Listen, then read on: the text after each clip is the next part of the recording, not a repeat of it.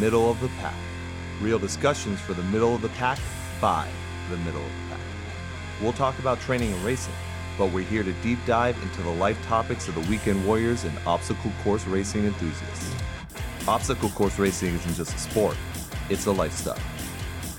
We are the middle of the pack.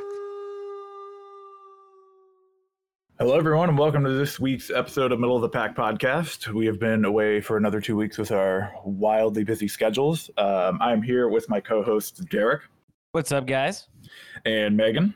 Hey guys. We are recording on Sunday, and yesterday we had, we all just ran Savage Race Maryland. Um, some of us first time back in a while, some of us first time racing. None of us w- was it our first time racing. We've all raced before. So of us our first time racing Savage, I should say. And we all had uh, very different experiences. Um, I think I, I ran a pretty okay race. I got done what I wanted needed to and completed obstacles I didn't think I was going to get, honestly, on first tries. So making some progress there. Uh, middle of just allergy season. So my lungs are kicked. I, which sounds like a poor excuse because Derek, your lungs are kicked in a whole different way. My lungs don't exist right now. I know. Seems ridiculous for me to say that. But um, yeah, I was happy to at least get out there and have a pretty good showing for first like technical races a year for me.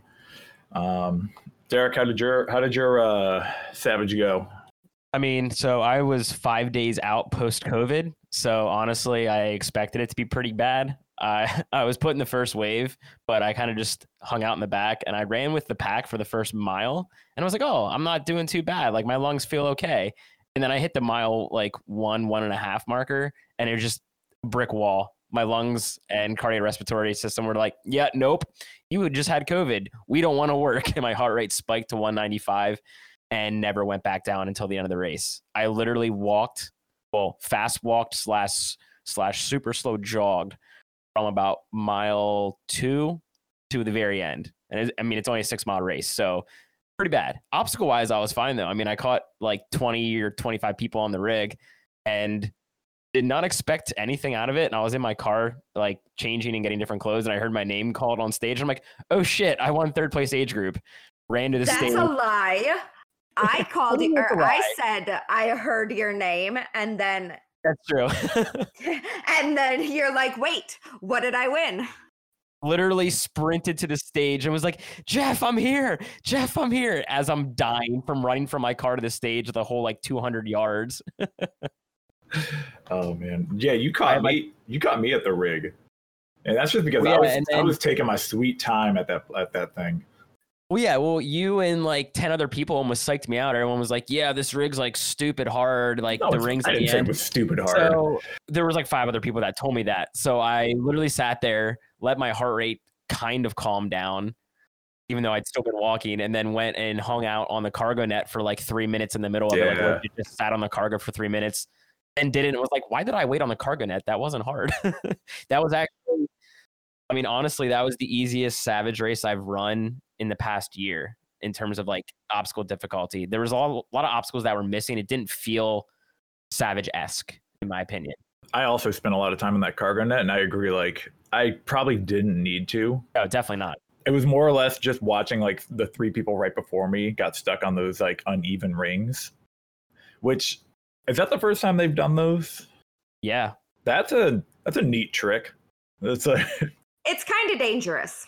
They need to make it where it moves a little bit easier because I spent a, a little bit of time hanging on the first one, trying to pull down on the second one and swing, and the second one wouldn't move at all. So as I went to swing through, it dropped so quickly. There's no way to resist your body weight with gravity, protect your shoulder, all of that, like from somebody who's never like seen it before. Like you are risking shoulder health quite significantly on that.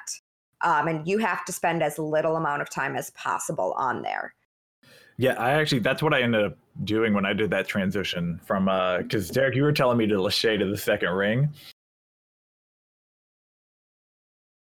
I didn't. Well, here's the thing. People were telling me that the range. People were just kept saying like, "Oh, that final range just spins so much." They didn't. No one. I didn't hear the part where it drops. So like when I grabbed that first one, I, I like I pulled it just to like kind of rest on. I'm like, oh, I see what's going on here. Yeah. I heard that Lee was thinking about making it a bungee instead of like the seesaw mm-hmm. kind of. And I think the bungee would have been a lot safer and it it would have um yeah, it, it just probably would have worked out a lot better because at least with a bungee you can anticipate it.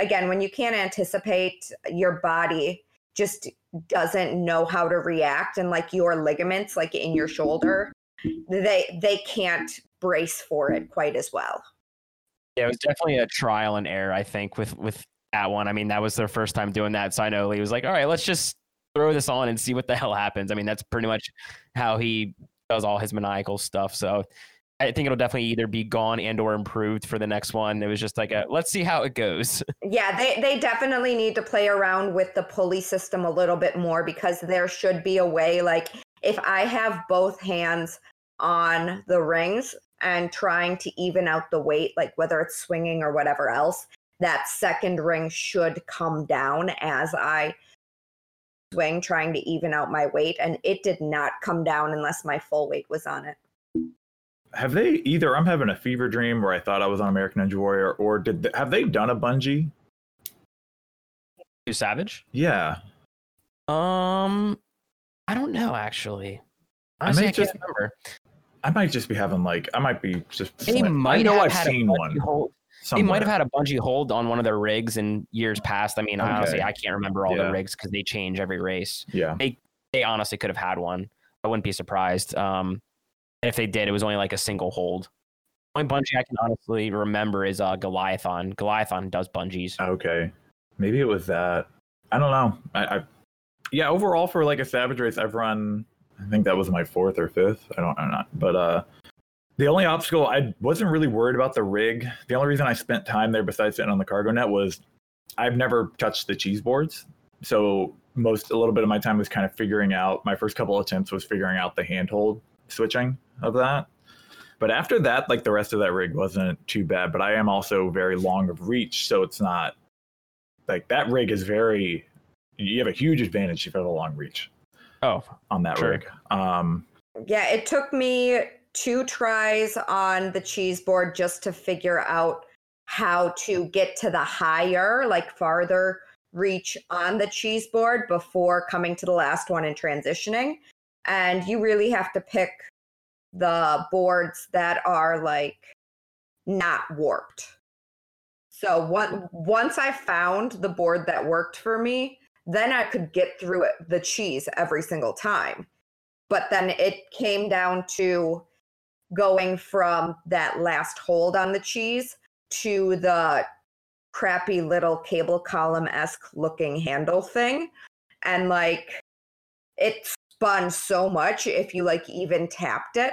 And that's where I would lose a good amount. But once, you know, I got through the cargo, like it was all pretty simple. Like, had I had enough grip to give it one more attempt, I probably would have tried to lache from the first ring to the bar because, like, I didn't even want to attempt to get to that second ring. the uh yeah, I think the obvious thing we all came out of there this race with was uh, like those and we said it, I think we've already said it before. Those cheese boards are not a rig attachment. I'm really, I really want to talk to whoever like manufactured those and I want to find out how they tested the capacity limits because the capacity limits in a vertical versus a horizontal have to be completely different. well, yeah, they're they're meant to be vertical. Lee just kind of said "eff it" like six months ago and put them horizontal. And Yeah, but if they're if they're doing something that's against the manufacturer's recommendation, like they're putting themselves liable. Like those warped cheese boards, they are gonna snap eventually. Yeah. That's what uh that's what we were talking with Bam about was like all it's gonna take is like enough people and then one big guy and that thing could snap right in half and it's not gonna be pretty. they did have one snap in Florida. in, oh, uh, and they're still in using fall. it. They're still. They, they need to stop. They Yeah. need to find Like- something else for a vertical traverse. I kind of get it.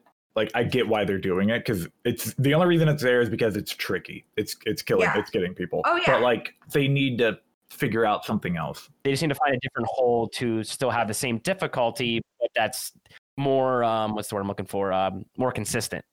Do something kind of like the um like Boulder Dash was doing and put a floating pegboard. Like that would still be fucking hard. Oh my god, yeah. I will say though, yeah, I do kind of agree. Like some of the things are getting a little easier. Like I remember when Wheel World was hard, and I think they're gonna have to soon figure that out a little more. Like how they kind of slammed Battering Bird and uh or Battering Ram and Twirly Bird together. Right. When that's what they've been trying to do for the last, I would say, you know, better half of the past year is find their middle ground because every race it's either people are bitch and complain of, oh my God, this is too fucking hard. And then the next race is like, this is too fucking easy. They rolled it back. It's been yeah. a constant back and forth of like, okay, where can we find a really good middle ground where everybody's happy? It's challenging and not overly challenging. I mean, no matter what, you're not going to please everybody, but it's definitely been uh, trial and error for the better half of the year, which I mean, I still give them props for. I mean, because they're trying, right? I mean, rather than just being straight easy Spartan, um, but or making it just too overly difficult every race. I mean, they're trying to use feedback. I mean, they use the Savage Syndicate page and people's feedback at the races to try and make it better for the next race. It's just it's very hard to find that middle ground, and I think until they get to that point, it's just going to be a constant back and forth. This is my biggest complaint because, yes, thank you for asking how my race went. It didn't go well. But my biggest issue with it is Savage wasn't difficult for my me being my first try at it. This race was not hard in my opinion. You know, wasn't. I That was the easiest one I've The- run in. the Six years. hardest obstacles wheel world didn't want to turn it's not that it was hard it's just they didn't want to turn. So i failed it a couple of times trying to find the right lane because i wasn't going to sit there and battle a wheel that didn't want to turn. And once i found the lane that could turn i breezed right through it. Then i didn't have any issues with you know sawtooth battering bird. I first started on one that was too high too tall for me and um, I couldn't quite get going. So I switched to a different one, got right through. And like, yeah, the rig is challenging. I think had my race gone a little differently, like my head has been completely fucked for a little while. And like just personal stuff has really took its toll on me this race. And then I wound up bashing my head on the truss on Holy Roller because of course I hit the bell with my hand and I had like um I leaned my body underneath to hit the bell and then I dropped my feet and as I dropped my feet I didn't realize the truss was so low that my face smashed straight into the truss which is in my opinion very dangerous to have it still that low. Um and then I was worried about a concussion the entire race. Then once I got to the rig um, I was just so mentally checked out. I spent a good amount of time, um, again, like messing with trying to get through the cheese boards. And then when I committed to it, I got through. I got to that last ring, and it just didn't want to come down until I went to fully swing, and I lost it. And I was just ready at that point. But I don't understand why the difficulty of this race has to always only be the rig. Why are we consistently making a different rig every single time and then changing it? Like, I love the idea of innovation, but if you're testing something new each time, are you ever going to keep anything kind of sort of similar so we can continue to adapt with the race or is it always just going to be uh we're going to try a new thing we're going to try a new thing we're going to try a new thing I think it's like based on just the recent years, the rig is always the thing that's changed. Um, one thing I will agree with you on Wheel World. This was the first time I've ever seen Wheel World, and I'm like, it's starting to show its age. Um, just in terms of quality, looks like it's been around a while. Um, I only say that because I brought this up with Bone Frog. Bone Frog has the same problem with Chopper. Those spinning obstacles that are like solid metal. They start showing their age after a while. So maybe it does need a little bit tune up, but I don't know. But like, how much fun would it be to do like wheel world into battering ram into wheel world into battering ram? Yeah. Well, that's why they are constantly like changing things up. I was also thinking in my head, I was like, it'd be, but it wouldn't be possible. We'd be like, what's two obstacles they can slam together with wheel world? I was like, wheel world and anchors away, but you can't do that because you need the. Oh, I did love anchors away. That might be one of my new favorite obstacles. Yeah. That's it was a. Uh, so much fun. I will say that is like because I'm not uh, I don't swing on obstacles very well, and this is the first time I've been like confident going through it. Um, one thing I noticed though is they have those holds perfectly spaced. Like if they were to somehow tweak them a little bit, yeah, if they tweak them a little bit farther apart, that uh, it's gonna get a little, it's gonna get much harder. But right now it's perfect because I even watched, I went back and recorded watching people doing uh, the later waves and yeah, people are able to. Do, it's like it's surprising that people are able to do that obstacle. I watched people not even like swing; they just muscled it like 90, 90 degree lock off and just reached for that shit. I mean, um, I'm short and I had zero issues with it. I was like going to the far side and like obviously my swing is pretty great. But how much fun would it be to be like anchors away into like a nuclear ninja ring? Climb up, back down, and then finish with a couple more anchors away. That, that's a uh, that's the first. I mean, Wheel World was actually one of the first obstacles I was on. Like, this is fun to do. But I mean, I've done Wheel World enough. But like, I had the same feeling once I was on Anchors Away yesterday. I was like, this is the first fun obstacle I've been on in a long time. Like, where it you're actually like, I don't know. You know, I'm not struggling to go through it. I'm actually enjoying it, type thing. I think that was the only part I enjoyed.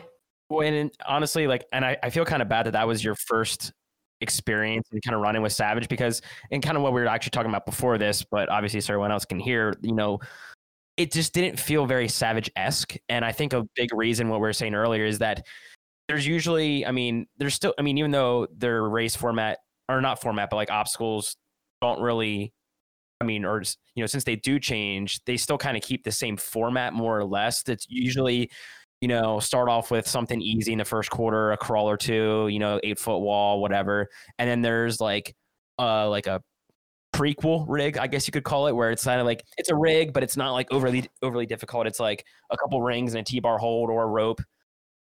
And then you have like a chopsticks or something, and then you have the hard rigs at the end. They had all the hard rigs at the end, but there was a lot of just emptiness, you call it, in the middle and filler. And a lot of it was had to do with which I know no one really liked was the stupid long carry. Usually that carry is like quarter mile.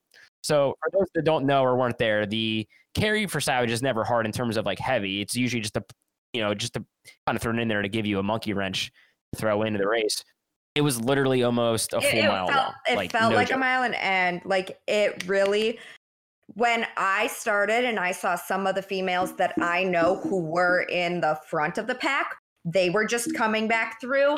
I looked at it, I'm like, this is about to be miserably long. And it was demotivating for me. And like, um, as somebody like yes, I've ran a lot of Spartan races. I've come off of a lot of the fit trail races, the fit OCRs. I've done boulder dashes in the last year or so. These are all really great trails and that section of the race could have been a really amazing trail running section. Oh yeah, it was perfect. They was the only place that had single track. And you have us carrying this long ass log that's not even heavy, but you know, we're trying to jog with it, but people are getting you know, bottlenecked in the only single track section, you could have easily done a small loop there, then had us zigzagging through this trail part and had an awesome trail running section. Because then we went on and got soaked in that horrible mud crawl in 50 degree weather and then cutting through a bunch of fields on a windy day. I wanted less field running and more trail running they've always since 2013 they've always had that one long track of field thing it's always been there it's so demotivating it's always been because it's so it's not a far run, but it's so flat and just open that you can't see. Like you can see the end, and you're like, it just never feels like it's getting closer. And that's kind of going into why I think it didn't feel very Savage esque. I mean, going into it, I know there was going to be no Shriveled Richard. I knew there was going to be no Davy Jones because they haven't had that since pre-COVID. Love a lot of it is due to having to staff more because they're trying to save money, obviously, since they lost so much with COVID. Because you have to have at least two or three lifeguards at each of those because they're big water obstacles. So I know that's why they cut them, as well with COVID nonsense and you know bullshit like that. But like that long, flat, boring run is broken up every year with Davy Jones because Davy Jones is in the middle of that field, and there was no Davy Jones. And then usually in the long in the longer stretch run at the beginning, you have something like Shrivel Richard. So when you take those two obstacles out, it becomes a more boring race. And then again, they didn't have another like prequel rig that was easier.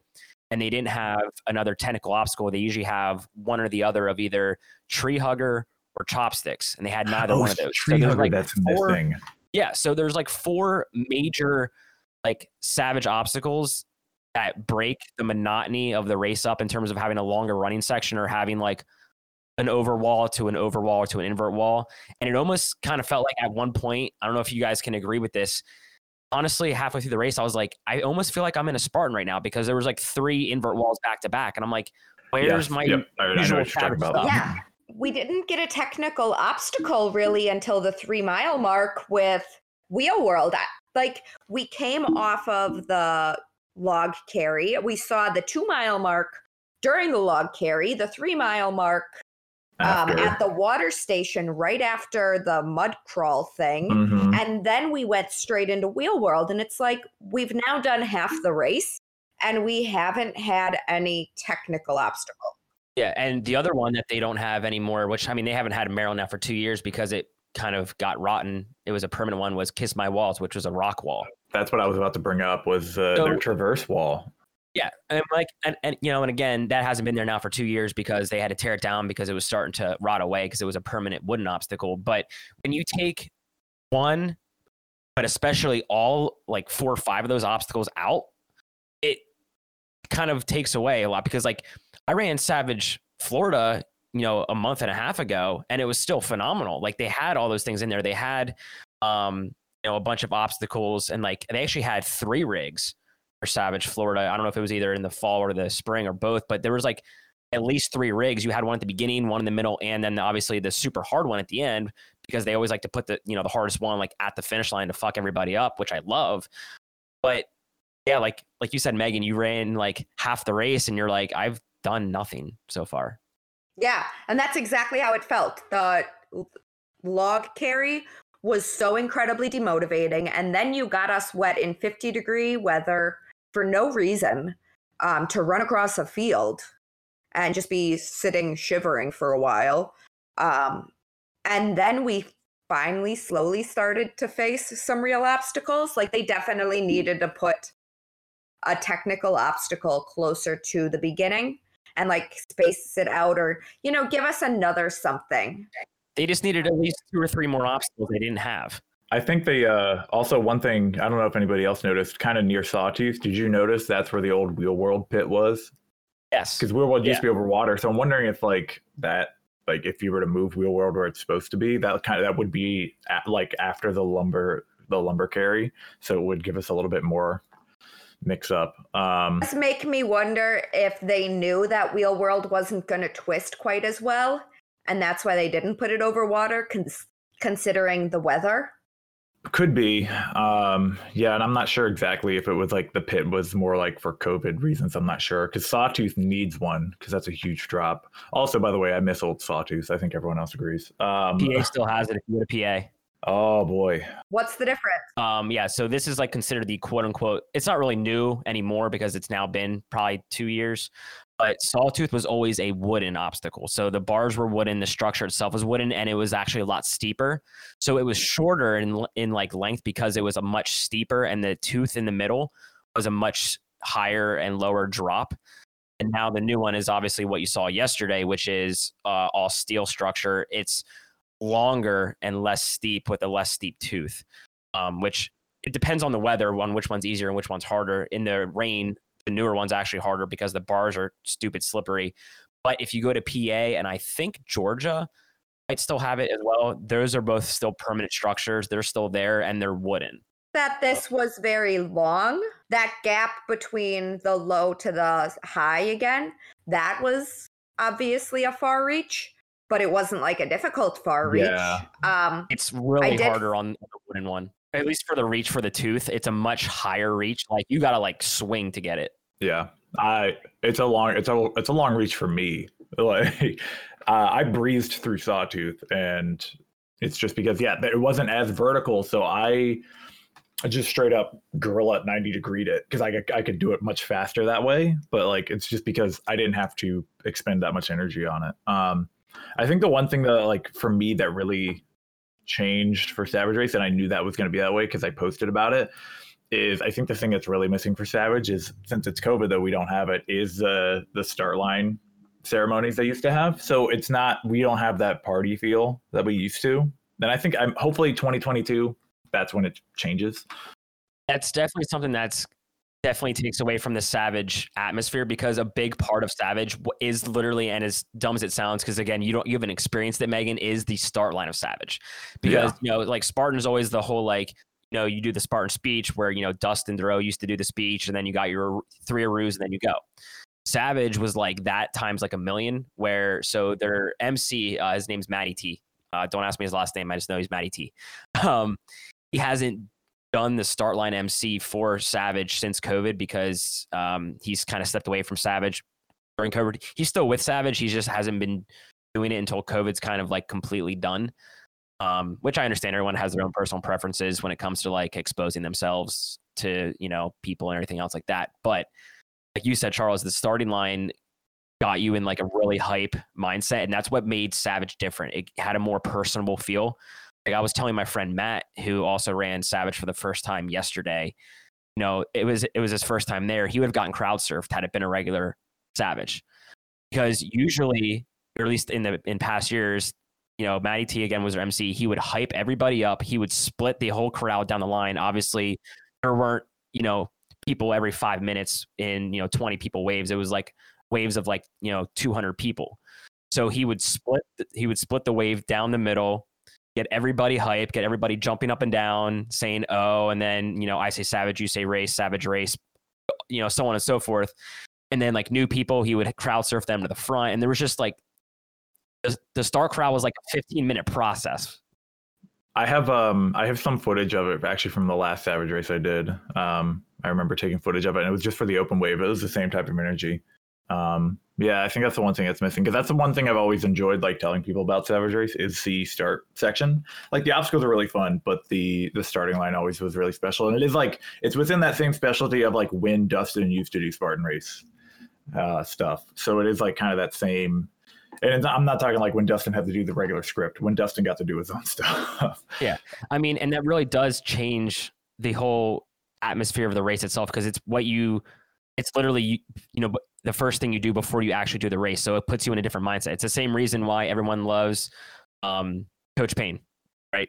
Like he, he- just puts you in a different mindset. And it was the same thing with Savage of they would get you just hype as fuck to go run this race. They would throw out like blue smoke and you'd run out through the blue smoke. And now it's literally like, okay, guys, let's get Savage, run. like, and I get it. I mean, and again, they don't have Maddie. they didn't even do that. They were like, okay, go. And I was like, wait, what? That's it? Like, okay, we're running now? Yeah, so all those things kind of combine and put together just made it a very different feel. It's an interesting, yeah. I mean, but it's it's post COVID, so or we're we're still in COVID, but I guess the world's slowly coming out of COVID at this point. I mean, it's gonna things are hopefully gonna change, and I, that's why I said 2021 is gonna be a weird OCR year, and then 2022 hopefully things go back for actually almost any race, honestly, even marathons and stuff like that. But um, He has hyped Savage up so much that I'm just like really disappointed. I'm disappointed for you, honestly, because again, that was not like it was still Savage, but at the same time, it was nowhere close to Savage either. it's like it's like bringing your it's like hyping up a metal band for your friend to see, and then you take them, and they're like, "Surprise, we're doing our acoustic set." Like Exactly, yeah. exactly what it's like. It's like that.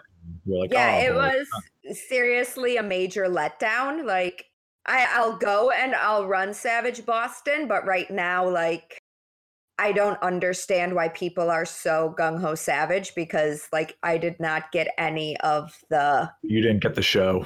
yeah I, I didn't get the atmosphere I didn't get the experience Yeah. um, It sucks.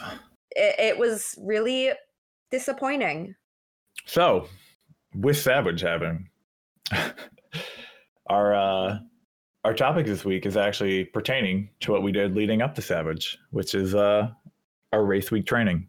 And it really doesn't have to be about Savage either, because obviously we're a very community based show. Not only was there Savage this week, but there's Phoenix that happened today. You had Battle of the Lions, you had the Montana trifecta weekend, Ultra Beast, everything.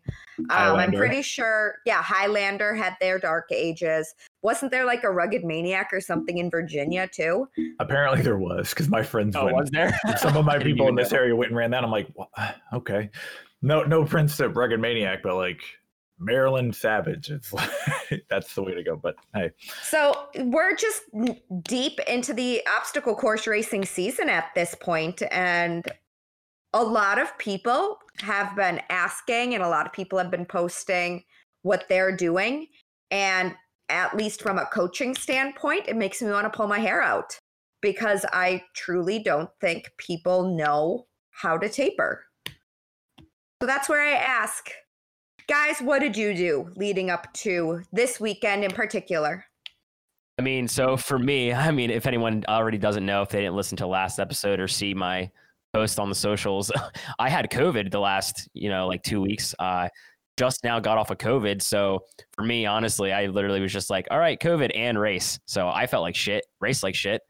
Um, but normally, normally I will do somewhat of a taper going into a race. Now, my training has transitioned and transformed a lot from when I first started OCR to what it is now. Um, I mean, I came from a like just straight lifting bodybuilding background in terms of like just doing isolation movements and things. So I transitioned a lot from that into more so running. I mean, because I mean, let's be real, obstacle course racing is still 85 to 90% just running. So if you're not running and training running, you're not going to do well. So I mean, my training has changed a lot where I'm running, you know, six or seven days a week now and only lifting two or three. But in terms of coming up to the race itself, I mean, I used to just take pretty much the entire week, if not half the week off leading up to a race. And to me, that was like a taper. I didn't know what the hell a taper was. I'm still learning that because I, again, I'm, I'm not the best at tapering, but for me, tapering was, oh, okay, I have a race on Saturday. I'll take off, you know, like Wednesday, Thursday, Friday race. That's a taper because I'm not doing anything. And I've learned throughout the past couple years and talking to coaches and actually learning more about the sport and, you know, athleticism in general and about my body that, you know, to do an actual taper in terms of you're still working out, but you're either lowering your reps, lowering your sets, doing a lot more stretching, a lot more mobility to keep your body in tune and be ready to race. So, I mean, that's personally what I do leading up to a race is I will still do my workouts literally up until the day before. I just will kind of change what I'm doing. I'll do lower reps, lower sets, lower weights, and just focus on a lot more of mobility and stretching to prevent a lot of injury. I mean, I don't know if you guys do anything different, but that's more so what I do. And it does it does depend on the uh, the distance of the race too. Like if I'm doing a sprint, I'm taking a lot less of a taper, you know, uh, you know, a couple days versus if you know, like Charles, I know you run a lot of ultras, you're probably taking, you know, two, three weeks taper leading into an event, if not longer, right? yeah, about there. So that's Um, personally what I do. But I mean, you guys tell me what you guys do because obviously I know we're all kind of different in our approaches. So Um, I was kind of in the same way. The way I used to taper, um, I would usually it would always be the week of, depending on race distance. But like early, early on, uh, early, early on, I would rest almost the whole goddamn week, which was not a good way to do anything. And then, yeah, um, I would switch to usually like working out Monday, Tuesday, one of those days, getting in a lighter jog, and then Wednesday through Friday, I wouldn't really do anything leading up. So I'd be coming in cold to like any of my races. Um, and that was, uh, yeah, like that uh, just never properly worked. I would actually say this past week was the first time I think I had a properly like scheduled, uh, properly programmed taper week because uh, Megan, I'm under your training program now, so that was my first time actually like lower reps, uh, lower rounds, and then different types of runs um, for the week, and then also having like an explosive run the day before. What I do now, especially, I, would say my tapering got better actually as I did get closer to running my ultras. Um, for my ultras, I would usually taper. I would have about a two week taper, um, and so if like say uh, the race is on a Saturday, I wouldn't have the weekend before. I wouldn't have a long run. Then I would have my my long my last long run would have been two weekends, before, like two Saturdays before, and then I would spend more time like lowering lowering my exercise amount and bringing down like my uh bringing down my amount of miles and less impact and maybe riding bike and stuff like that. A lot of time my prep for a race, especially for an ultra, the week of would be spent focusing more on nutritional prep and mental prep because a lot a big part of running an ultra is your mentality. So I would spend more time just focusing in the final week for an ultra. Um, and that's kind of like what I've been doing now. So we are kind of all on the same page. Uh, yeah. And so Megan, how do you you are you definitely get to have a different perspective on this because you have the knowledge of how to do all this properly. So, the one thing you don't want to do the week of a race is not train. When you are tapering, you are not supposed to decrease your intensity of training. You actually want to keep your weights the same. You just want to decrease the volume. So, you know, your tempo runs or your turnover runs or whatever else, they should be still hitting their targets, whether it's speed or heart rate. You're just going to do it for a shorter amount of time because you want to then prioritize recovery throughout the week. But you still need to be able to push your body to where it needs to go. So for me, my race week, I typically lift somewhere Monday, Wednesday, Thursday, Monday, Tuesday, Wednesday, whatever my typical lifting schedule would look like, I'll lift those days. Um, I'll decrease the number of sets and reps that I'm doing. Um, but then I also work in a lot of sports specific movements into my training just to kind of spark that muscle memory a little bit more. Um, because then obviously we're coming off of Savage and Charles, I know you said you got caught up at the cheese boards for a little bit. I got caught up at the cheese boards for a little bit just because we weren't familiar with them. Whereas Derek probably is familiar with them at this point. So he didn't get caught up at them. So now that like you and I have felt those and we know what technique works for us to get through them, we can figure out ways to kind of replicate that a little bit more in our training. So that's something that I'll do leading up to a race week. I'll get on the Queen X or the monkey bar system at work and I will go over my forward swing, my lateral swing. I'll go through my bicep hold, lock offs, you know, traveling sideways, forward, backwards. I'll really get those going. Then I'll do some sled pulls to mimic, you know, whether there's a sled pull on the course or like a hoist. It triggers all of that memory. I'll, you know, flip our 100 kilogram tire multiple times to get that explosiveness. Um, so I'll just really try to mimic as much as I can within the gym just to trigger the muscle memory. So on race day, it comes back a lot quicker. Then, obviously, as I mentioned for my runs, I'm going to keep the intensity up um, I'm just going to drop the amount of time. So actually, with my tempo runs, I train under Ian Hosick, and he does everything heart rate based. So for me, I can run, you know, a shorter tempo run segment, knowing that, yeah, I can hold my heart rate in 20, 30 minute intervals, but I'm going a lot slower. But for me to get into my heart rate zone, and hold it there, I can still hold it in the zone in like an 8, 10, 12 minute segment running, you know, one minute of a faster pace.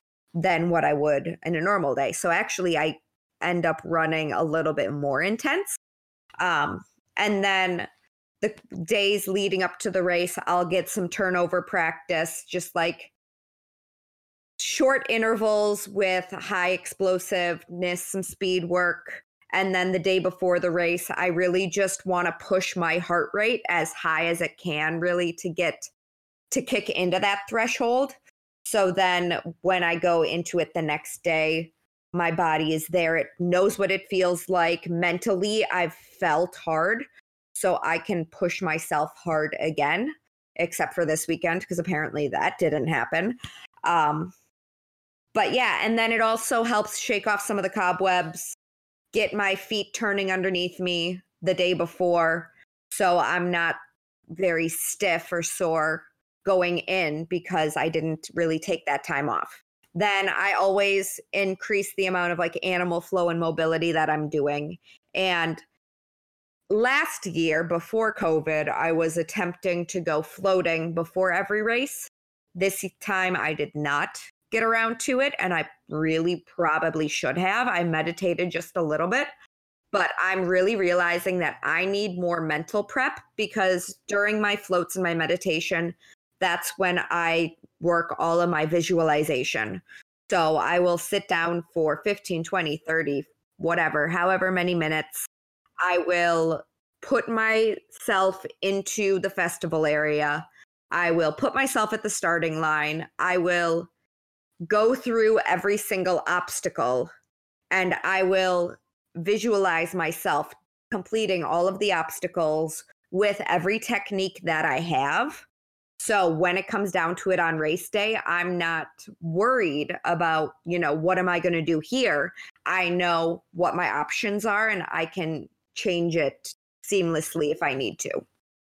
Yeah, the mental prep, even though I've done it for ultras, I've never actually done it for my regular races. Um, I think that's a little bit of what I posted today on my Instagram, where I was like, I said, like, most people would consider the race I had yesterday a success, but in my head, I'm kind of a little conflicted because I during the race, I was like, I know I can run harder than this. I know I can run faster than this, but I'm just kind of stuck here. And I think it was a little bit of like the mental prep where I was aiming very high and I didn't actually like kind of, uh, I didn't like mentally check or prep myself for it this, this week. So I was definitely like, yeah, eighth place age group, 26 overall, pretty good. But I think I can do better. Um, and that's a little bit of like I think would have helped with my mental prep because yeah, it would have uh, made me a little bit more at peace during the race. Because once I started getting, once people started really getting away for me, I was like, fuck. Well, I guess I can start walking, type thing. yeah, for me, I went out really hot. I think I was just really anxious. Like I, I was telling Brian right before the race that I had never been so nervous for an OCR, at least for a really long time. I didn't know what to expect. And again, my head has just been fucked. I didn't deal with any of the drama that I needed to deal with. And it all just came rearing out as soon as I got into this unknown void of, you know, I'm out on this horribly long carry. I know that it's going to be long. So what am I, what else am I going to do except get into my head and start playing through scenarios and it just pulled me down. Really that mental portion of it all played such a big component behind it. I've said from the get-go at mandatory obstacle completion races, um, I am not somebody who can swallow my pride and give up my band if there is still time on the clock for this one, um, that two hour time cutoff is not a lot of time. By the time that I got to the rig, I had, you know, like 20 minutes or so. And again, like once I hit my head, there was no running going on for me.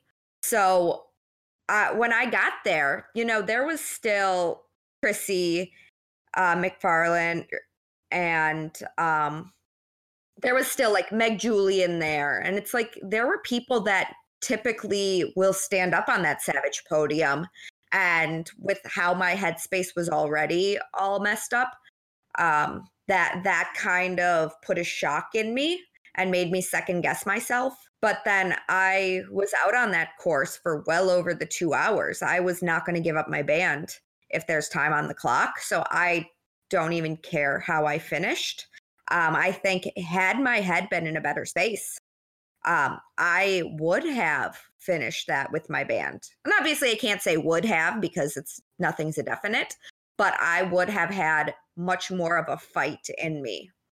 Right. And honestly, kind of taking what both you and Charles just said, you know, kind of almost breaking down um, into a nutshell, it sounds like what a lot of people fall in the trap of doing is they prep for every single race exactly the same.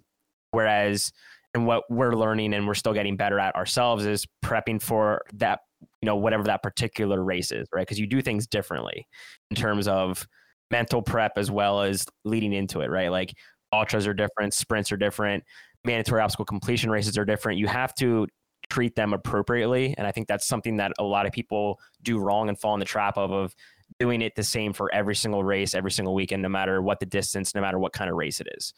And I, you know, that's something that even we're still obviously working on as well. But that's, I feel like a lot of people fall into that trap. Oh, 100%. And that's where, like, I posted it this past week. One of the things that I was doing during training, I literally looped a chain around the monkey bar and I was swinging from chain to cannonball because there we have no idea what is going to be thrown at us. And like I said, I had zero issue with any of those obstacles. And they were all brand new to me up until that rig.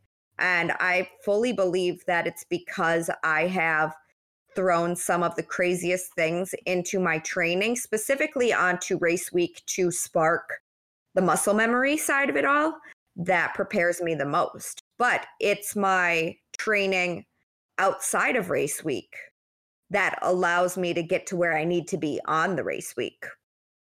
Exactly. I mean, like, like for a person like me, where I focus and I don't know if you can say specialize because I'm don't really specialize in anything, but I guess are better at uh, like sprints and faster races with you know obstacle or uh, technical heavy things. You know, half my training is you know grit based and technical based, and then the other half, you know, I do like all compromise running which for those who don't know what compromised running is, more or less, it's you're pretty much doing interval training where you're going all out and then you immediately stop in terms of doing like a sprint or a quick run and then you immediately go into another exercise or some type of obstacle back into a run and kind of just repeat that over and over again to simulate races like you know like a stadium which is what I like to run the most where that's pretty much all you do right? You're redlining the entire time. You're going from super short quick burst of energy sprints into a, you know um, an exercise back into a sprint back into an obstacle back into a sprint. And then same thing with you charles. You probably focus a lot more on just time on feet and doing different heart rate um, based trainings because you do a lot more distance running right? So you ha- you definitely have to cater it to whatever it is that you're running. You can't just do the same thing and expect it to work for every single race. Yes and no so, one of my biggest pet peeves with this sport is that everybody thinks that they need metabolic conditioning all the time. And for you, it may work, Derek, but it is not designed to work for everybody. You are coming from a weightlifting background, so you already ha- have the strength. So, when you um, work the compromised running, your strength capacity is already so much greater.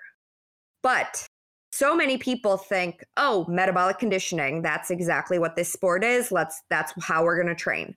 Well, if you're not fast and if you only do strength training with compromised running, you're burning the candle at both ends. You are not building up your aerobic capacity any greater and you're not building up your strength capacity any greater.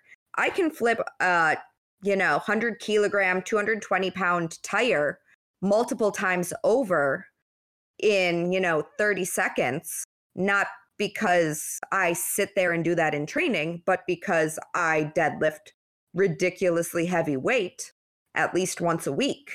I don't do compromised running metabolic conditioning workouts, but when it comes down to it, because my strength capacity is so much greater, I can dig into that strength when I am compromised in um, my aerobic capacity.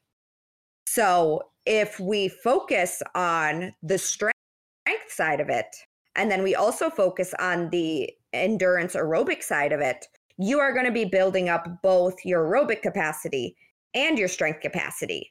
Now, personally, um, for my clients, for me, I don't program much in terms of a metabolic conditioning, compromised running, you know, strength and cardio workout together all that often. Um, and if I do, it is in the final week, two weeks leading up to a race, just to, again, give them that simulation. You do not need race simulation every single training session, every single week. It is not something that is going to get us exponentially better. All it's really doing is training our mental capacity to like embrace the suck. But ultimately, you're not going to be able to pick up a crazy heavy amount of weight with, you know, your heart rate through the roof um, every single time.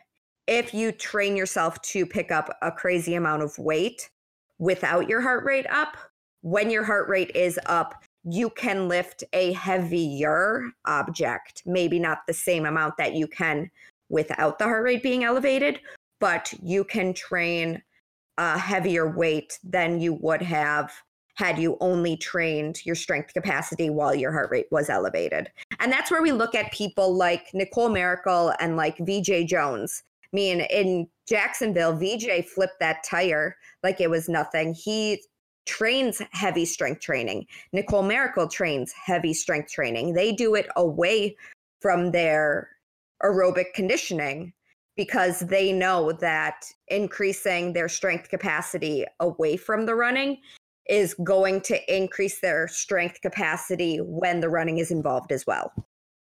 Yeah, for sure. And I, I, you know, that's super important point to put out. You know, like, like you said, you don't want to kind of earn at both ends, right? Because it's not really going to help you. And I think leading into that, what's super important and literally what everything you just said is that you have to have some sort of training structure and training program, not just from yourself, but it's probably pretty wise that you have a coach that knows what the fuck they're talking about and what they're doing.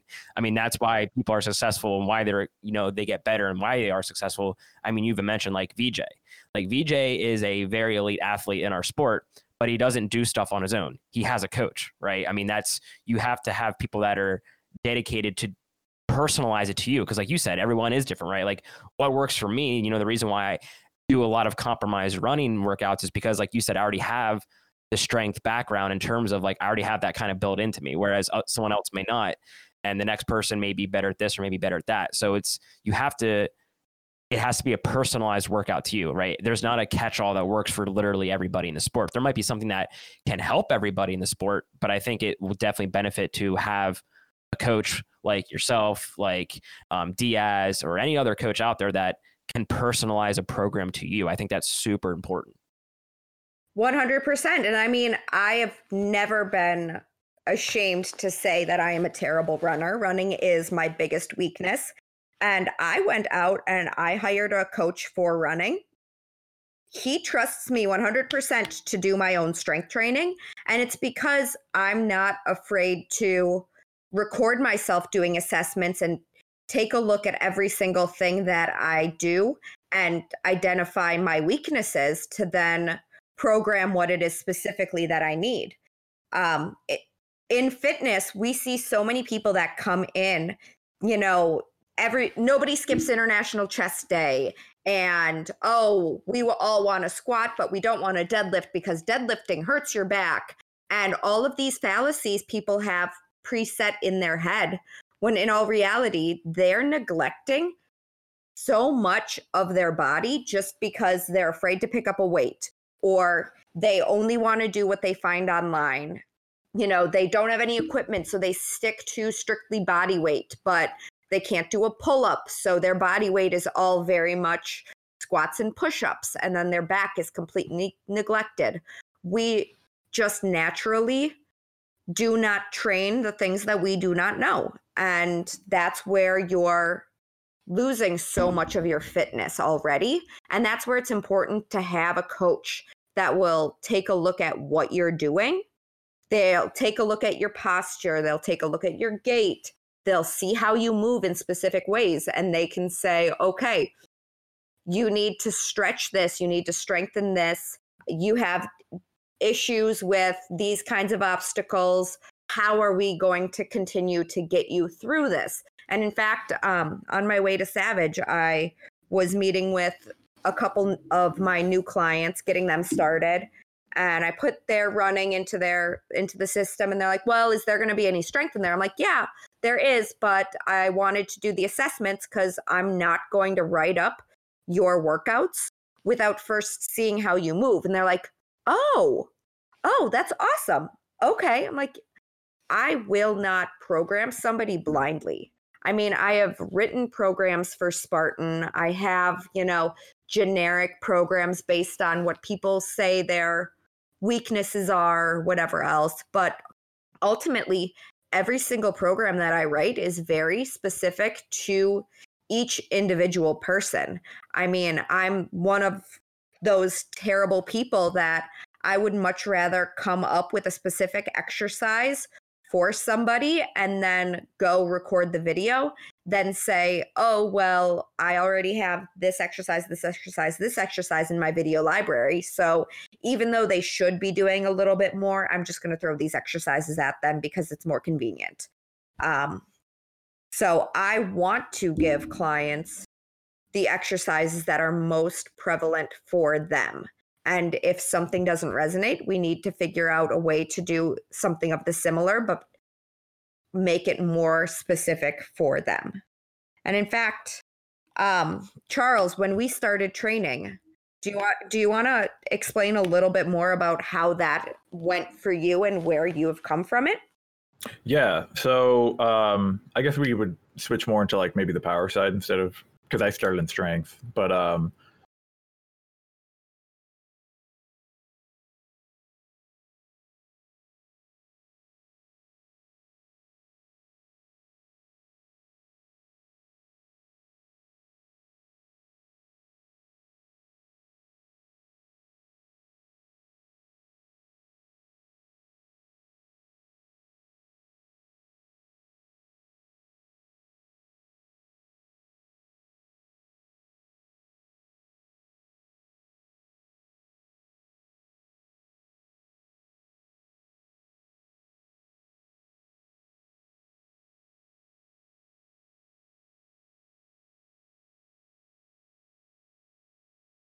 hmm I I don't want to do them. Yeah. Um, so I I mean I think I've said it on podcasts in the past. I would always just train myself. I'd go through all my stuff like that. Um, just find stuff online. Did a lot of metabolic conditioning. Um, and then coming out of quarantine, I actually was probably at my lowest weight. Uh, not in terms of actual like weight, but like muscle mass. I was at my lowest. Um, so I um, going through the strength training, I put on I put on a good amount of muscle, but I didn't put on a lot of weight. So you had it tailored so I was getting stronger but not bigger. Um, and that really did build a lot of confidence in just my body overall. But once we switched into power, you had me doing things that I usually wouldn't do a lot of. Um, uh, I'm I or like when we started, my main thing I wanted to work on was I am not a I'm not a one armed person on obstacles. I don't swing. Um, I would go through obstacles uh, at bicep lock off and just reach for the hold same hand and go through it that way um, because that's the confidence I had. My shoulders was that way, and now doing the exercises you've had me do, where some they are like single arm exercises or they are uh, actually a single arm dead hang into a pull up and just really working on my shoulder stability and strength has gotten me to a point where my biggest hurdle at Savage Race wasn't even the rig. It was doing anchors away because I don't know how to swing. And uh, I went through, I took a moment at that obstacle. And then once I got on it, I, my body just kind of went and just took over. Granted, my lower body doesn't know what to do still because it's not used to that motion. So I do have a little bit of like a, sometimes my body like my upper body's going for the next move but my lower body's still in the same position. So I am doing like I'm I'm landing the anchor, but it's not uh, my. I get a sudden jerk because my lower half is doing something else. So yeah, you do have me doing stuff like I, we've had the conversation a couple times. I'm not a fan of uh, Turkish get-ups, mainly because they take time. But I know that's a thing. Like, fucking we, hate them, dude. Don't worry, I, I hate know. them too. So I love them. So I know that's still the program, and like I in my head, I'm like, God, I want to push back. I'm like, she knows what she's doing, so I I guess I'll do them, and they'll keep uh, they'll be a part of they'll be a part of the process because I do know it's part of the. I honestly don't. I, I, I don't. I feel like it could be a long conversation, but like Turkish get ups, I'm trying to figure out what exactly they do besides shoulder strengthening. Like, wait, what? Turkish get ups. Like, what is the full? Their core stability. So with your Turkish get up, one, your arm is above your head, kind of like it's going to be above your head when you're swinging across any rig. But then you have to get up while holding this weight above your head. So you have to keep your shoulder in this mobile but locked position. So it's moving as your torso is moving. You're keeping your hips square the entire time. So you have to stabilize from your lower body while simultaneously stabilizing from your upper body um, so it's giving you the mobility through your shoulders while also giving you the stability through your core and your hips. So when you say, my body doesn't understand how to like switch side to side or whatever else, that's all coming from the Turkish getup because it is keeping your hips square the entire time as you are transitioning while you know, one arm is up above your head and the other arm is trying to safely maneuver.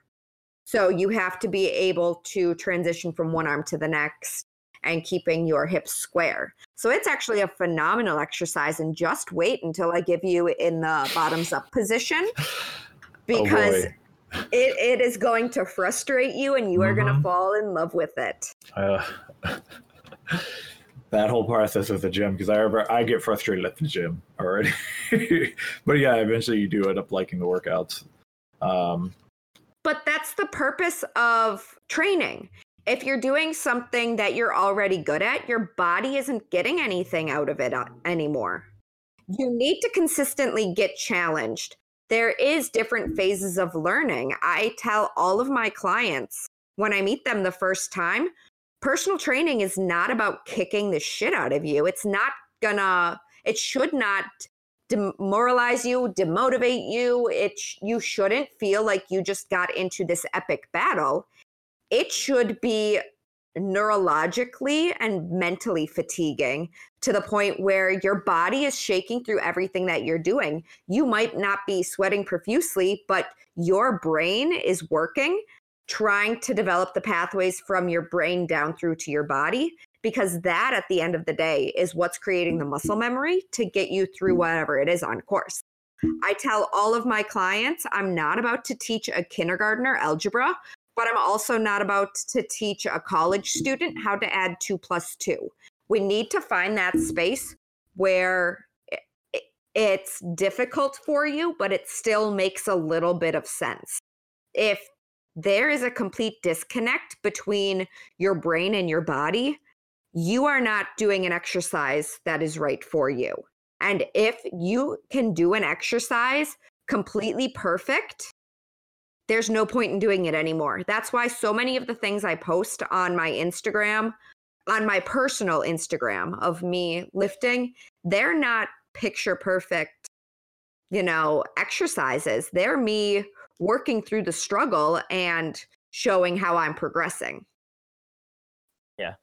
So, I mean, you know, kind of going off of obviously, you know, having your own personal program and something that's catered to you, know, that's something that, you know, I've kind of been working on and kind of what I need to. And I would love both of your guys' advice, Megan, because you are a coach, and Charles, you've done a lot of ultras. I mean, this is my first year running, you know, well, not my first ultra. This would technically be my second ultra, but my first like really really big ultra that I don't really know what I'm doing, especially when it comes to tapering. You know, I'm used to tapering for uh, smaller, shorter races. You know, week of.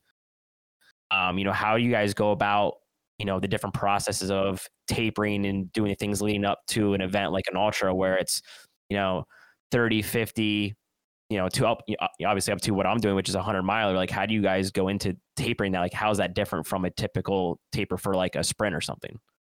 A lot of mine is like because uh, this is my working with Megan's first time I've worked with a coach, so a lot of my experience with like my ultra running came just a lot of trial and error.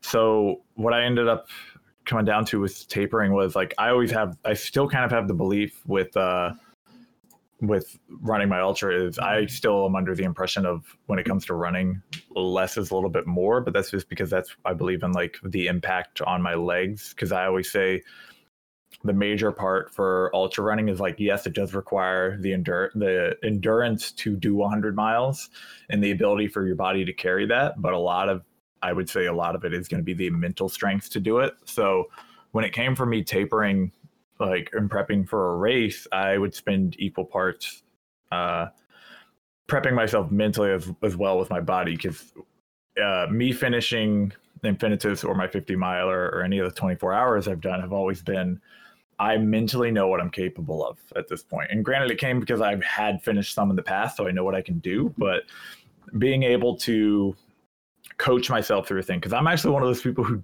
I don't really require a pit crew either. Um, the best I would probably get out of the pit crew is someone being able to just refill my my vest. But like I've had friends at Ultra Beasts and at the 100 miler and 50 miler where they're cheering for me and it doesn't do much for me in my head because it's just I'm I'm always gonna be up in my own head assessing like and hyping myself up that way. So most of my taper into my ultras have always been like I'm usually done doing my long, long runs two weeks out from the race. Um, and my long, long runs aren't even that long. Um, I used to work mostly on distance wise, and now uh, I'm working more on just time out there and prepping for right like time on feet um, yeah, under well, under Megan's program, she has me going by time increases every uh, my endurance runs on Saturdays. But yeah, time on feet is the major thing for uh for running an ultra. Um, but I would usually be two weeks out. I would probably stop doing my really long runs. Um, I would have some shorter runs in there just to keep things moving, and same with like doing my weight uh, weights and stuff. It would all be it would all be slowing it down. Um, granted, I would actually end up doing less weight. Like my, I would decrease my weight on my stuff, but um, that's just what I was doing at the time. But most of my prep going into uh, going going into ultras was always just the mental prep because if you believe in yourself a, a, mo- a good amount of time, you're going to be able to get through most of the race because when you have an extensive background in running already, you're you know what you're capable of. Um, you know your body can handle it, and you know how to maneuver those moments when your brain's like, "Oh, hey, man, you know how we're kind of cold? Don't your knees hurt for no reason now? Like you can at least like maneuver around your brain trying to psych you out from continuing." Uh, continuing to like do an 100 miler like when you're at the 50 mile mark your body's like we can stop so that's kind of like been a lot of my prep for for ultra running so this is where i come in and remind charles that i beat him at the 24 hour race in october and it's because he has the the uh, mindset that less is more and i had the mindset of just listen to my coach you that you beat me by like what one tenth of a second when we crossed the finish line at the same time yes Okay. My name, my name is in front of yours as finishing before you. All right, I, will see you at Infinitus 2022. 100 milers, let's go. um, but um, I did not have to take any breaks during that 24 hour, and Charles did. Again, I didn't train most of the year. I know, and this is where this is where I'm saying you say less is more and um, this is where I, I am coming in and saying you really actually do need a good amount of structure behind it. Because I know ideally you went in hoping for a higher goal and didn't prepare as much as you would have liked to. But now with re- training more time on feet, and I'm going to also rebuke what you say with time is on your feet is more ultra. time on your feet is also a big thing for OCR as well, because as we know, a six mile savage, a six mile Spartan, depending on where it is, it's going to take you a completely different amount of time. No single obstacle course race is ever going to be the same in terms of time, and you can never compare your time from, you know, Killington 2019 to Killington 2018 to Killington 2017. You just can't physically do it. The only thing you can really prepare for is time on your feet. Um, so I do agree. When you're about two weeks out, you should be done running long, long distances. But it doesn't mean that you should stop running distance altogether. With my with when I ran the Fit Ultra, I decided 2 months before that I was going to do this race and I told Hosick and his response was, "Well, you're trained for time on your feet, so you can do it." He said, "I'm just going to throw in two really long training days and they were four to six hour training days, one in September, one in October, two weeks before the race. And th- those were my, the only times I ever went out and trained for that amount of time. I didn't, I touched 24 miles on the second one. Um, but otherwise, I had never even ran like a marathon distance before. And um, I never once had any of the suck that Charles was explaining. I did my feet didn't hurt, my body never hurt, nothing ever was giving up on me. I actually ended that race. I was writing to Hosick telling him how it went and I said, "You know, I feel like I got gypped from the ultra experience because I never went into the pain cave. I never went into the dark place. Nothing ever sucked. I was happy the entire time. I loved every second. And Charles had to actually tell me that it's okay to stop running now because my body wanted to keep going. Um, and I think that was a big part do, um, because of my mental preparation. I actually hired a therapist two months out when I decided I was going to run the race. And with it, I said, I want to identify every single thing that could come up on race day as a mental blocker. And I want to have a strategy to cope with it in the event that it comes up. And I was ready. Um, I, again, was trained time on my feet. I had my toolbox completely set. I had overthought everything when it came to food. I knew when I needed to take my CBD. I need, knew when I needed to take my Endurolyte. I stuck to a very strict um, schedule in terms of nutrition and changing clothing. Um, and then I just went out and said, I'm going to have fun. And that's exactly what I did. And it was all because of how well trained I was. When I got into that taper, what the taper looked like was just a typical week of training for me for that first week. I pulled back a little bit on my strength training. Again, I just dropped down the sets and reps. I didn't drop down the weight. I still had, uh, you know, my tempo run, my fartlek run, what my long run, whatever else. But the duration of each of those started to come down. And then the week before the race, it came down even more. And um, then went into the little bit of running the days before the race and then race day came and I was rested, mobile, happy, healthy, and I went out and I crushed it. The uh the one thing I will say is especially like one thing I'm kind of worried about coming out of that fit ultra run. Um, and I think I brought this up to you with like some of the other people who that's their first ultra.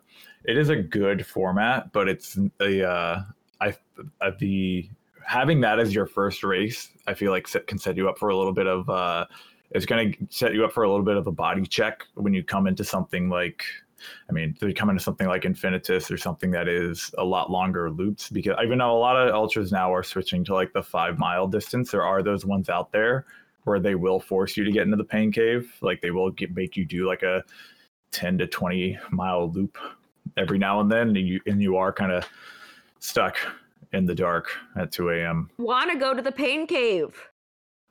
Gotta get out of the uh gotta got to find the longer the longer ones like the Georgia Death Races, the Yeti 100s, like the uh, the really big ones. Um, You, you do realize when 2020 started, I said I'm never running an ultra, right? And then by the end of 2020, I had ran 110 kilometers. So, like, me discovering ultra running is very, very new. And, like, it was COVID. I wasn't about to hop on a plane to go run a crazy race that might not happen. Yeah. So, It's also this is a conversation I've had a couple times because I have had many. I've I've been the friend who's been running ultras, and I have friends who jump into it, and I'm always like, hold on a second, I just want to prepare you, like for for in case, because they all kind of did start and and they didn't get out there, and once they did get onto those bigger courses, they still had that mental like like we talked about earlier, where we talked about everyone does the same prep for the races, like Spartan race to Savage race to this there's going to be a different mental prep from doing a five mile loop to doing e- either a point to point 100 miler or ones that are just longer loops. Um, so there is going to be that like rework when you run a different ultra of your mentality. Here's another one, kind of throw a curveball um, and throw you know a mix. It doesn't matter what distance you're training for. A lot of races, especially in OCR and just trail running in general, have a lot of elevation gain, right? So a big part of training is training that elevation gain, right? So one of our um, uh, let's see here on uh, on Instagram, we had uh, fueled by coffee asked a question of uh, obviously, you know, how do you train for elevation when you don't live near any elevation? Because obviously, there's a lot of people that live in places like Florida and Texas and all those southern states that are just flatter than flat, right? So, um, you know, how would you guys go about training elevation if you don't have elevation to train with? Because that's a big part of any OCR of any distance, really, is you know obviously the elevation part. So it's all about training your body for the mechanics of climbing. That's where you need your deadlifts. You need all of the glute and hamstring strengthening to train the mechanics to work even through fatigue. So I like to do a lot of recruitment runs, um, deadlifts into sprints or whatever else that's going to train you for it. But then, you know, I, I see a lot of people that will throw on their weight vest and do a thousand lunges and say, I'm training for hills. Well, no, because a lot of times you're putting a lot of pressure on your hip flexors with that added weight in the weight vest.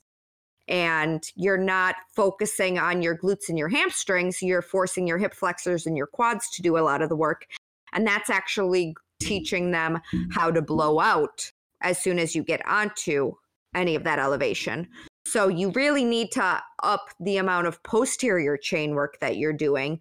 So again, glutes, hamstrings, get your calves working, work your ankle mobility.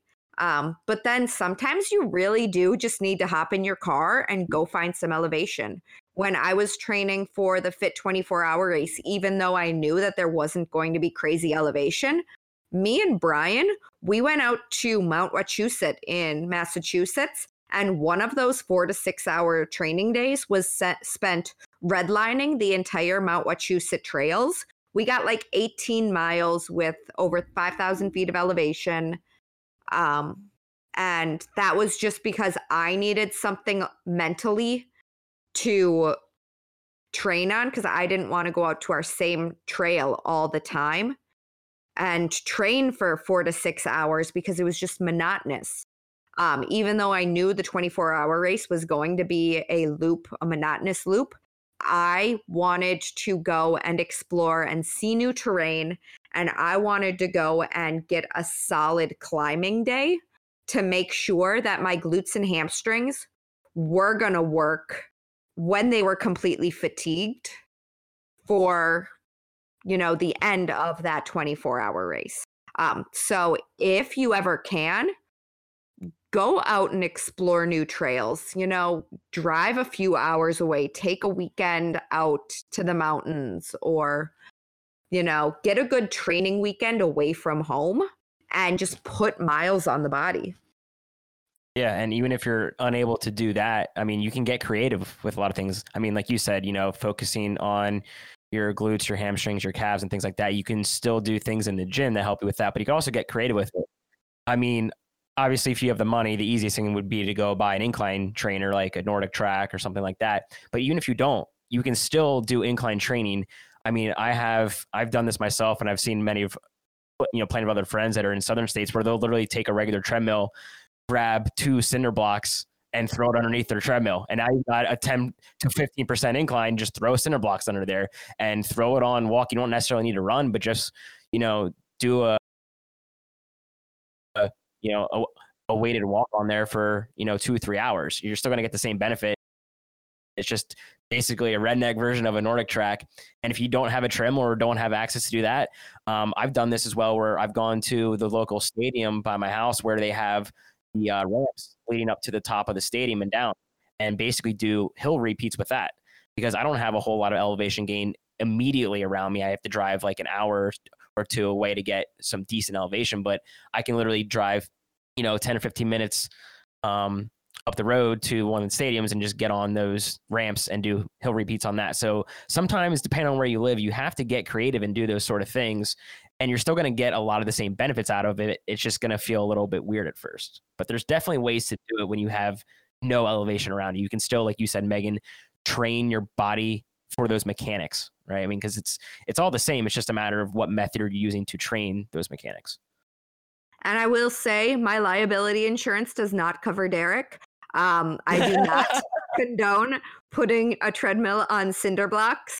It so, works. Don't judge me. It works. Just don't run into it. You can just walk. It, just don't run into it. in the event that somebody does that and tries to blame me, it is not me. It is all Derek. Um, but if you are on a treadmill or whatever else and you're going for hours upon hours uphill, if you notice your hip flexors really starting to ache, if your back's starting to hurt, that's a sign that you've been neglecting your glutes and your hamstrings. Your back, your hip flexors, your knees, they should not hurt going uphill. It needs to be your glutes and hamstrings activating the entire time. They take the pressure off of your back, they take the pressure off your hip flexors, they take the pressure off of your knees, and they are what keep you going. So one thing we got from one of our community feedbacks, and I kind of saw it a little bit more, but uh, Brian Lynch brought up the fact that when he is preparing for the race week, he does incorporate a little bit more. He incorporates some more stretching, does a little bit of extra yoga, uses his Theragun, and I've kind of always wondered because usually for most of us who don't have a full background in athletics or training or anything, you would associate a lot of that with recovery. So my kind of question would be when it comes to the race week when you are incorporating a little bit more i guess mobility and such like that is a lot of it is to prepare i guess for prevent injuries but does that actually what are the benefits of adding more like stretching yoga theragun mobility stuff like that the race week so with everything that you're listing it actually falls into the category of muscle prep so one a Theragun, Hypervolt, whatever else, that is not a warm up. It does warm up the muscles, but it is not something to go in the place of stretching. It helps to kind of break up some tissues.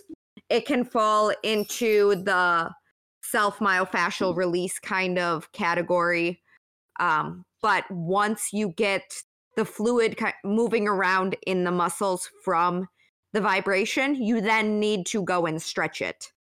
A sit and hold stretch is not the correct way to stretch for a muscle prep. You shouldn't sit and hold through your current range of motion. You want to do more mobility than flexibility. And what mobility is is work the muscle through its entire joint range of motion. You will continue to get more range of motion within a joint through movement than through a sit and hold. If you're ever going to sit and hold for stretching, that should always come after an activity and it still should be in um, a short moderation. Um, but also, same thing like with the Theragun, a foam roll is not a um, substitute for stretching, it is an additive. So if you're going to Theragun, if you're going to foam roll, you still need to make sure you're stretching. But yes, you need to make sure that you're doing that the week before a race because it keeps your muscles mobile and um, working in more like fluidity than if you were to just not do anything at all. So, like I was saying, I always like to increase the amount of animal flow I do during race week just to keep my joints moving and uh, um, maintain my joint range of motion. Um, same thing, you want to make sure that you're getting your stretching, your percussion therapies. Um, I personally would also agree with doing something like compression boots. You can do infrared saunas. I have not played around with um, like cryotherapy, like the cold chambers, but typically you don't want to um, do any kind of cold therapies unless it's after activity to help with any kind of like inflammation, swelling, um, fluid stuff. I'll attest to uh, Animal Flow because you introduced me to that, and I did not have a lot of belief in it. Because looking at it, you're kind of like, all right, it's just some movement. But actually, a lot of the benefits I've gotten out of it, especially within my hip range of motion, has been has worked wonders. It's my go-to now for like loosening up either before or after, or kind of when I know things are a little bit off. I'll work. I'll get a get a good flow going for 10 to 15 20 minutes and then usually solve a little bit of the problems but it helps progress being like better especially in my hip my hips and uh, back Definitely. It creates more of a 360 degree body. And I found Animal Flow because I was originally doing yoga. And I love yoga, but yoga is a lot more linear. Whereas Animal Flow is, again, that full 360 degrees. Um, there isn't as much of a structure to it. You set up in a position and then you kind of just let your body take over. As long as you know the basics of the movements, your body will then move through whatever movements it needs to help loosen up. And I think that's the best part about it. I honestly don't know what I'm going to do when I go into any animal flow session. I just turn my brain off and let my body work. All right. So, I mean, you know, after going over all this and, you know, in terms of training and tapering and things like that, I know a lot of the stuff that we went over um, in today's episode, especially with, you know, the ultra training and tapering and pretty much everything, you know, outside of all of the ultra stuff is something that I'm going to be incorporating a lot in the next four months while I prep and get ready for my ultra, uh, especially for the fact that I'm only six days out from having COVID. So I basically have to relearn everything now, cardiorespiratory wise, because my heart rate will not just settle down at all. So a lot of the stuff I'm going to incorporate, you know, into my ultra and things from what I'm doing now to what I need to do to get ready for that. Um, I mean, Charles and Megan are, I mean, are there any races you guys have coming up that you're going to kind of alter your training or do a lot of what we talked about today? Um, I have my next race coming up. Uh, I have a really long gap to my next race. I have Indian Mud Run at the end of June, so I kind of have almost two full months of training.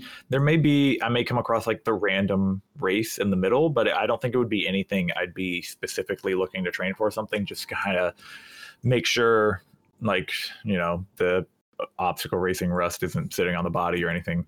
Um, I am entering my next phase of programming, so I don't I don't really know a lot of what I'm expecting, so I get to find kind of find that out as we go. Um, because but uh, but you have like what two weeks or two months, almost 2 mm-hmm. months before yeah. your next race. Yeah. You know what that means? Hmm. What do we have? You, you can get a strength build in. Oh yeah, I do want to. I actually want to see if I can get higher on my my deadlifting. Three, I got stuck at 315 for such a long time. so yeah. I mean, um, we'll still get a little bit of power in, uh-huh. but it's not going to be as much of a power cycle as the last one was. Yeah. Um, we'll get we'll work a little bit more of that strength build with it. Mm. Nice. So yeah, Derek, that's that's what I have coming up. what about you, Megan? I have no idea what the next two months of my life looks like. Um, if things go the way they look like they might be going, I won't be racing until Savage Boston. And in that case, Um, I'm just going to try and maintain, do the best I can. Um, you know, getting a summer body wouldn't suck. Um, I think we'd all can agree with doing that ourselves. but no, I'm definitely want to keep working my power development. I don't need as much of the strength stuff right now. Um, getting more grip strength wouldn't be a bad idea for me. Um, I just want to have fun. I feel like my training had fallen off a little bit in these last two months.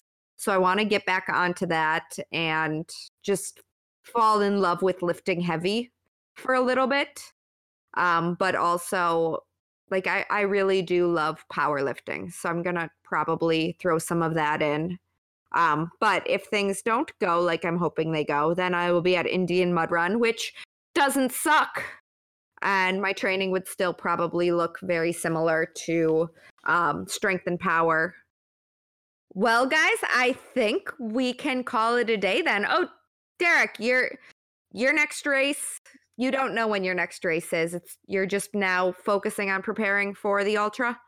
Yeah, pretty much. I mean, I'm probably going to have one or two random races here and there, like certain races I can't miss. I mean, if Palmerton happens, you know, I'll end up being there and honestly run several laps of that just because that would be good training. But pretty much from here on out, it's just trying to build up for my ultra, which I'm already super behind and COVID hasn't helped. But yeah, pretty much just training for that till the end.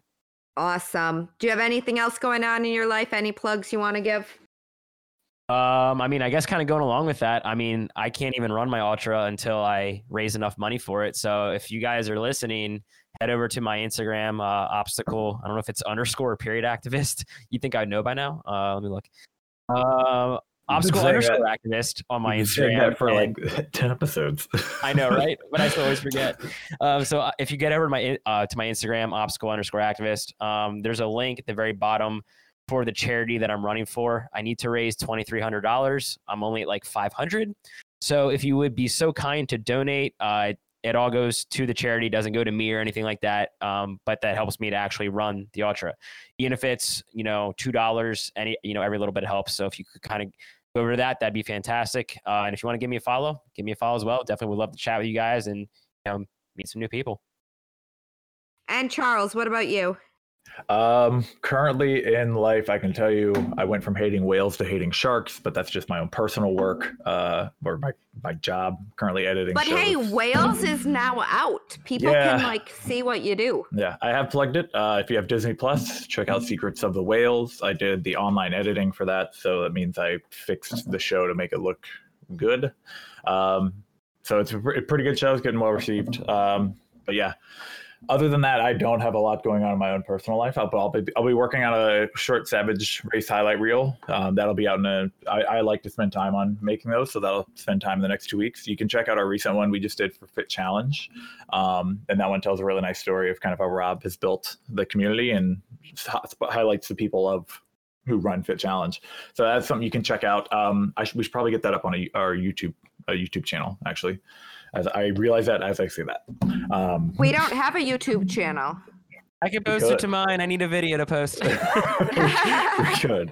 Um, so yeah, uh, check that out. It's currently on our Instagram, so you guys can check it out there. And that's uh, that's kind of what I got going on. And guys, I am going to be launching a two week hanging obstacle challenge. I am hoping by the time this episode comes out, I've figured out how to put it on my website and made the videos and gotten life in order for it. But I will be putting out a two week um, grip overhead obstacle swinging, whatever you want to call it, challenge um, through the OCR trainer. So um, come on over and get two weeks of free um, obstacle training. Let's see what we can get you doing. Maybe we can get you swinging on one arm like Charles is.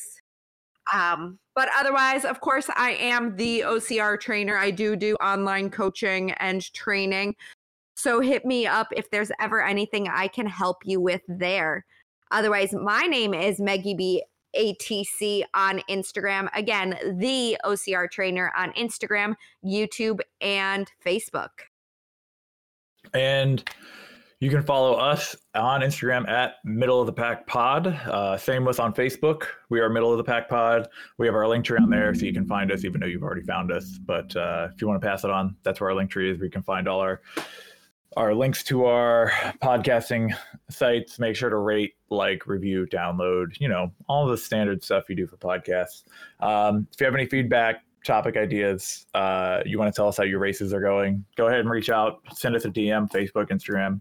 We'll check it. I love chatting with y'all. Um, if you have any stories to tell, I enjoy just generally chatting with the community in general. So, yeah, and that's where you can find us. Awesome. Well, then, guys, I think we are good to call it a day. Again, we are Middle of the Pack podcast. Thank you guys so much for tuning in.